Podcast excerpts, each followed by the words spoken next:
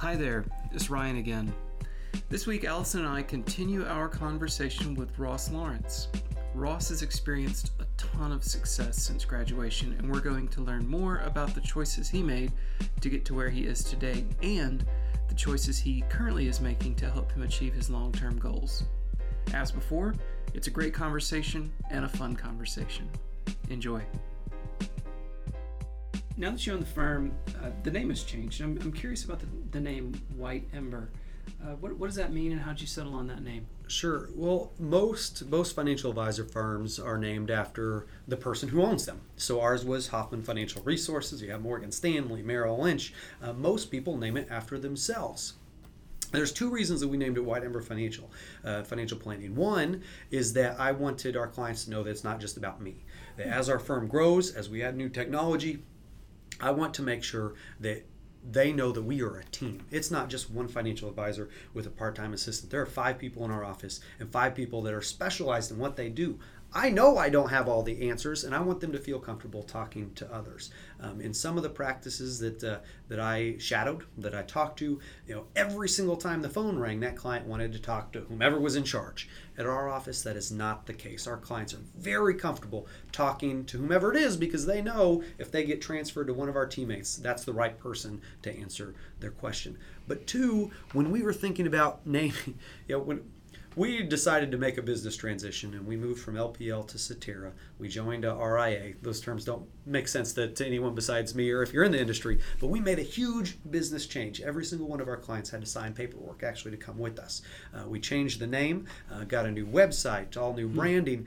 Uh, and the hardest part of all that, or one of the hardest parts, was coming up with a name how the heck what, what the heck are we going to name this uh, and we settled on white ember financial planning uh, because I feel very strongly uh, that we um, we are managing people's life savings. Uh, that is really the core of many families, whether they acknowledge it or not, whether they, whether they think about it or not. That is the core of many families. Uh, money is not the be all end all, but it is absolutely a necessary tool in our world as it is today. But if you take it back to, to our great great great grandfathers, uh, they were hunter gatherers every day they would come around uh, the fire at the end of the night. And that would be their heat that would keep predators away uh, that would keep them warm uh, and really the whole family evolved around the fire. Uh, in fact in the middle of the night people would get up to stoke the fire to make sure it didn't go out. They would never let those embers go white with ash. Well today we don't have fire. We're not worried about heating our homes in, in many cases. But we let uh, the fire of our finances go white with ash. No one's really thinking about it. Hmm. Uh, that's why we have so much credit card debt. That's why we all have so much student loans uh, because not a lot of people put the time or effort into it. Uh, they think that, hey, you know, um, um, saving money for college or for retirement or whatever it is, I'm sure it's good. But they don't take the time to actually think about it. Uh, and that is what we are here to, to help our clients do is brush off the, the white um, the white ash from the ember and relight the fire of our clients' finances. Nice. Took a long time to come up with that. No, let, me, let me tell you. That's a really that's, cool name, though. That's a really cool name, and a really and a really great story. I mean, that's that's just a great story. Um, going back to the firm really quickly, how how has the firm changed um, under your leadership? Because you know we had advisor Ross, now we have owner Ross, um, and we could talk about how you know the difference between your two roles, but just the firm in itself. Um, how has it changed, or has it really changed in any ways? It has changed. Uh, it, it is the same. The same morals and the same values um, are, are going forward. You know, Greg Hoffman, my my my my friend, then my boss, then my partner, uh, then my employee, and of course my friend through the whole whole process, he really instilled in me, and he's still uh, my mentor that kind of guides that. However, we have made several changes, starting with the, the with the name change that we didn't have to do, uh, changing broker dealers and making all of our clients go to a different firm. Um, that was scary because I'd only owned the firm for a year and a half. Did our clients trust us enough to, to move over to the, the new firm? Luckily, the answer was yes. Almost across the board, uh, everybody came with us. And in fact, because of all the hype uh, and the upgrades, uh, as I, I put it, um, we had more clients join us just because of, of of the buzz. Uh, however, we spent almost a quarter million dollars on technology and the move just to get us where we want to go. This morning, I was uh, you know, bringing us, if you go to any financial advisor's office, the norm is they kind of hand you a packet of papers with your performance and kind of show you. Um, this morning, I was. Uh, pricing and spending some time with some technology guys on buying touchscreen, huge 85 inch TVs for the wall of all our rooms so we can go up and clients can actually touch things and move things around. Um, and we're really investing that way. For instance, right now, we're talking millennial clients we had a, a 22 year old that just just graduated and wanted to uh, invest start investing uh, because of our technology we don't even have to have a minimum. Where most advisors of our size would have a, mil- a minimum of a million dollars or more and uh, we are right now opening a $1000 roth ira uh, for for a millennial client and they did that all online. They literally went to our website scrolled down. We just had to click a couple buttons on our side to send them paperwork. So that is the technology that we are um, investing in, have invested in, just to be the best firm, not now, not 10 years from now, but 15 or 20 years down the line. We still want to be uh, the go to for trusted advice. Interesting. You know, you just said like you want to be the firm 10, 15, 20 years down the line. That sounds like something I would totally expect owner Ross to say. So, what's the major difference between owner Ross and who you were before, advisor Ross? That's what, I guess that's what we're calling the two things. Advisor Ross is, and owner Ross. Okay. Advisor Ross, owner Ross. Is it that sort of long term look, or or or not? Is it something else? You know what I I am I think the biggest difference is I always kind of had a lot of owner Ross in me, mm-hmm. uh, and in fact, you know, I, I joke that I'm a financial advisor that wants to wants to be an owner, I guess, more than a financial advisor, and I want to build a firm uh, that can withstand the ages. Where if I get hit by a bus today, I know that my firm would be still trusted by my clients, by my family, by my mother. I want to make sure that I am not the core of this business. Uh, one of my favorite things, whether it be uh, in the business strategy classes or the entrepreneurship class with Mark Zweig or any of those, it's the long-term thinking. That's what I enjoy is the strategic thinking of where the business can go and how do we get there and how do we provide the best value so clients want to come to us. You know, it's so cliche to say, you know, you want to be the best. Uh, but I, I, do, or I, at least I want to strive to be the best. Because the second you stop, the second you say, you know what, we're good where we are, that's where your firm starts declining. In whatever job you are, as soon as you say, I've made it, I'm good to go, I'm happy where I am, that's when uh, everything starts to kind of go downhill. Um, and we just want to make sure that our firm never does that. Because, I mean, realistically, you know, the, I heard a a podcast a couple months ago said the first person turned 150 years old statistically has already been born. Hmm. So if the average person right now is retiring at 65, that's a whole heck of a long time uh, that they would have to work with our firm. And I want to make sure that our firm stays relevant um, and they don't have to worry about switching financial advisors uh, in the future. Cool. Thank you. Um, so we read in your Epic Spotlight that one of your goals was to compete in the Ironman race marathon. Uh, and you recently were able to do that, right? Did a half Ironman. Yep. yep That's awesome. Yep. Congratulations. So, Thank can you, you tell us about that process? Well, so uh, I've always kind of wanted to do an Ironman. I actually last night pushed the button and signed up for the full Ironman Texas on April 28th. Uh, so that'll be uh, the goal going forward. Um, but it kind of all started in the back of my head. I've always wanted to do it. I ran cross country in uh, in high school and had some buddies that were competing in those. I just thought it sounded neat, you know, to be an Iron Man. Well, the day, I, I, won't say the day, the month that I bought the firm, I bought the firm on January uh, 1st of 2016 was when I, it became uh, official, I guess. And within a month, I very quickly came to the conclusion that I was not treating my body very well at all. I was eating terribly. I was spending a ton of money on McDonald's, on dollar cheeseburgers. Uh, I didn't feel good, uh, but more so when it got to, I won't even say, you know, everybody talks about when you get to three o'clock and you're feeling, it would be like 11 o'clock in the morning. And I'm like, oh my gosh, how long do we have left in the day? I was just exhausted from making all the ownership decisions and going out and talking to clients. My days were just packed. So I was like, what do I need to do? Well, first, I, I really quickly, I've never eaten breakfast ever. That month, I started eating breakfast. I now I got a, a, a NutriBullet. I have two. I have two apartments. I have one at both, and every single morning I make a, a NutriBlast with with really terrible sounding ingredients cod liver oil, bee pollen, uh, maca root powder. Uh, it is, in fact, my wife tried it once and she will never try it again. But it, it tastes terrible. And, and, I have, over the past two years, gotten a little better at the recipe. Um, but it tastes terrible. It, in my mind, it was just fuel. I needed to chug something in the morning.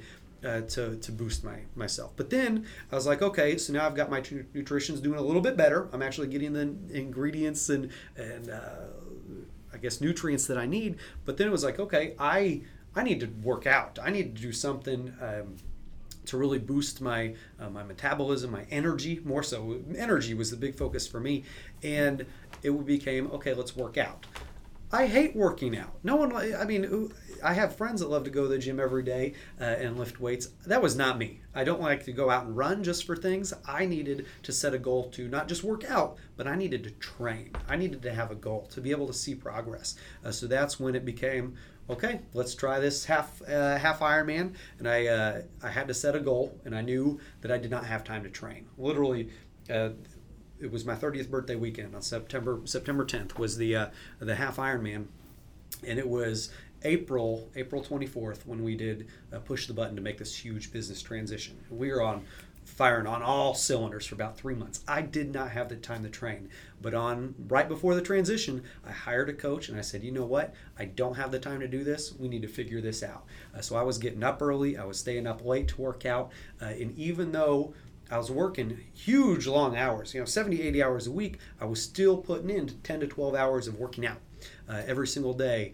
Uh, and it really helped me during that transition of just keeping the energy up. Uh, so then I hit that goal, and I'm like, okay, now I gotta uh, keep going, and uh, now doing the trying to do the full Ironman. So that's it came about because I needed more energy, and I needed to figure out a way to get it. So it's just a way to kind of funnel it. It's cool.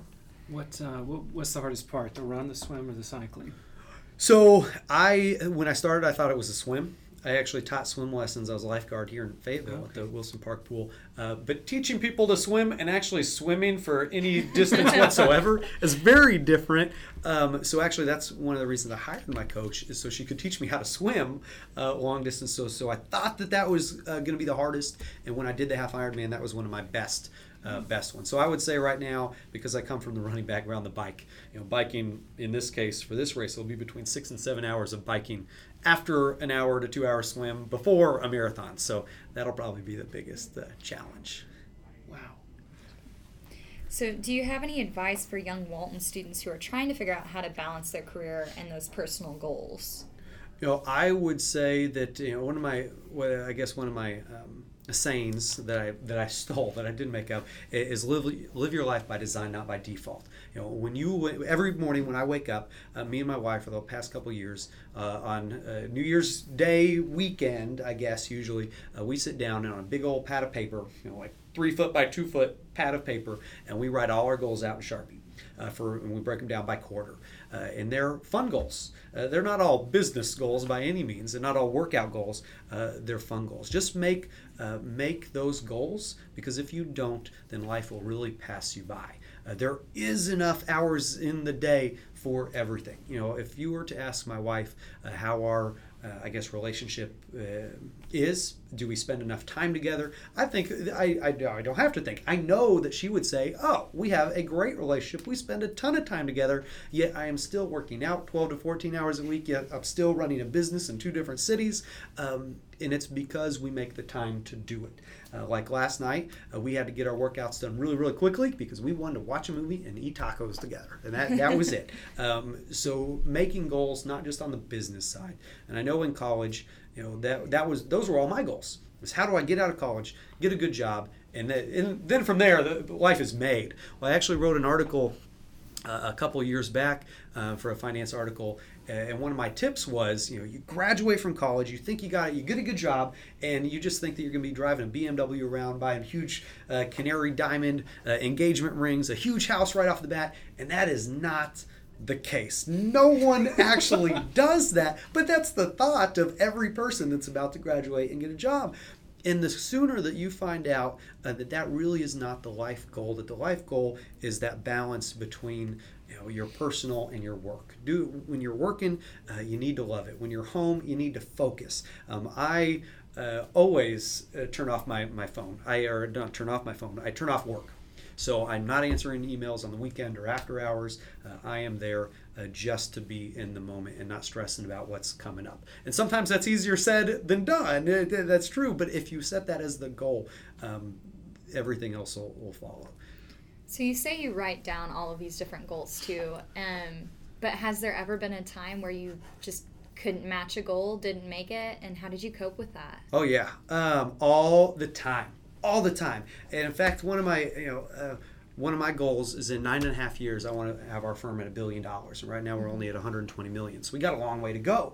Um, and I have a I have a business coach, I have my endurance coach. I, I am always trying to pull in. And when I uh, the reason I'm with the coach that I had is when I was telling other advisors that I was just kind of networking with what my goals were, they would all just sit there and kind of think, literally tell me like you're not going to hit that. That's way too big. Uh, and the first, the reason I chose my coach is because when I told them that, they're like, okay, and then what? Like, what's your life going on from there? Everybody treats goals like you know the SMART certified. Uh, you have to have a. It has to be a. The one that I have uh, trouble with is attainable. Is it attainable? If I shoot for a billion dollars in nine and a half years and I come up to eight hundred million, I'm not going to be upset about it. It's going to be great. Um, I I don't you know there are people out there absolutely i have them in my life that if they don't meet a goal they're really upset. If their goal is to lose 20 pounds and they lose 15 they're not even going to go forward because they just failed. They missed that goal. How i think of it is you just lost 15 pounds. You're doing great. So on my goal sheet right now i would say for this year so far i have not even attempted about half of them. But they're going on my goals for next year and we're going to keep on going. Um, like one, in there, there's some of them are stupid goals. Like we are gonna um, go uh, uh, hiking uh, on the Buffalo River and see a glory hole, and we never have been able to do that this year. Another one is to get my motorcycle license. Uh, haven't I started taking lessons and then I couldn't finish. Uh, next year, on top of all this, is to get my pilot's license. So I'm always just adding fun goals on there, uh, but we always go into it with it, we're going to try. It's on paper. It's staring at us. I actually have them laminated in my shower as well, uh, just so I can see them and they're always in front of me. But if I don't miss them, if I don't make them, you know, it's not the end of the world. In fact, I don't even bat an eye. It's like, okay, now I just need to move that up the priority list for next year. Okay, cool. Cool. So, say, you know, right now, say there's somebody in classroom 116 that wants to follow your career path. Um, what would you tell them? What, I, should they be doing right now as a student? Man, I wish I wish there were 20 kids, 30 kids, 40 kids out there that wanted into this career. And I, I think it's one of the un, most underrated uh, careers that they can go into in the Walton College because there's such an opportunity. Uh, this is not my my stat, but I read that over the next 10 years, 41 trillion dollars will move uh, from generation to generation as baby boomers uh, and the greatest generation pass away and pass on that wealth within that 41 trillion are financial advisors uh, that are going to uh, pass away that are going to retire that are going to exit the business. And there's so much room for kids to move in uh, and do exactly what i did. So my advice would would be you know get out there and, and get an internship. Talk with someone and see if it's something you want to do. I am so grateful that i w- went pre-dental and then i got that uh, internship with the dentist as a dental assistant because if I had not, I might be a dentist today and I would be extremely unhappy. So I'm so glad that I tried it out and I could knock it off the list and say, you know what, that just wasn't for me. Um, so get out there uh, and try it. Uh, as a financial advisor, you can have a spectacular living. I can't tell you how many people out there, my my peers, they're 20 or 30 years older than me, that uh, they have a family, they never miss one of their kids' basketball games. They're home by even 3 or 3:30 to pick the kids up. Uh, they're not even working 40 hours, and they're making great incomes. It's not. Um, it's well. I was about to say it's not stressful. It's extremely stressful because you are entrusted with your client's life savings. You do have to take that very seriously. Uh, but the day to day, you're just helping people. Uh, and it is a great career that I would love uh, to see more kids go into, and I would be happy to talk to anyone uh, to try to convince them to, to go in. I think, I just think so highly of this career. Wow. So, what is a word or a phrase that you draw inspiration from every day? Um, I know you um, told us to live your life by design, not, not by default, but is there anything else that you like to kind of you know, I uh, one of my goals is to uh, that I, I know it's not attainable, uh, but to be happy. Uh, it was actually my goal a couple years, and then I just stopped using it um, because it was kind of ridiculous. But to be happy 100% of the time was my goal for a year, uh, and I think that that really.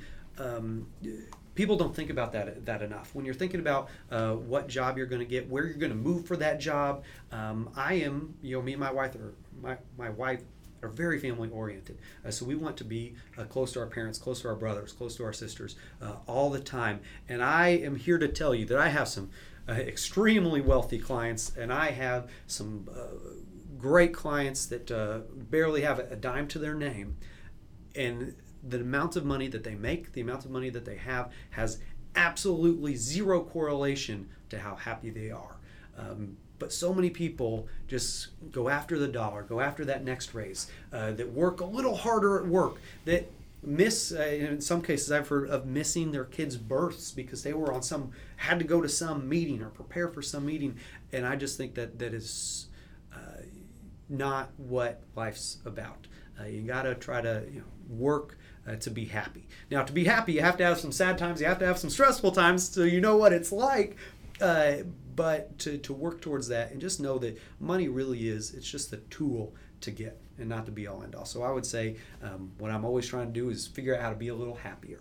Um, today uh, is a great example. Mondays. Everybody talks about Mondays being being terrible. Case of the Monday. Case of the Mondays. Exactly. And and I will, you know, so today's Monday. It's raining outside. It's cold and dreary. It is a what most people would say a terrible Monday. Uh, but if you approach it, if you're you know, so last night one of the first things I do when I wake up is I look at my, my app and I see how much deep sleep I've had. I track it every single day, and I know that last night I had exactly two hours of deep sleep, which actually usually never happens, like 146 or something. But I know how much deep sleep I have. I got up, I made my smoothie, I went to bed early last night. I had my lists already before I got to work. I knew my six top things that I needed to do because I needed to come record this podcast this afternoon. So I knew exactly what I needed to do. I made it, and I know that I'm working out. What we're having for dinner, that we're watching uh, the new uh, Pirates of the Caribbean movie tonight. Uh, just having that plan, uh, if you you know, living your life by design. I knew exactly what today was going to look like, and when you do that, I have found that it makes you a little bit happier. You know what to expect. Cool. Well, thank you so much. That ends our conversation with Ross, but next episode we'll be hearing from Walton students about career fair experiences. If you want to prepare for that all important event, I recommend you first go back to our first season's episode with Renee Clay and then tune into the next episode. Thanks for listening.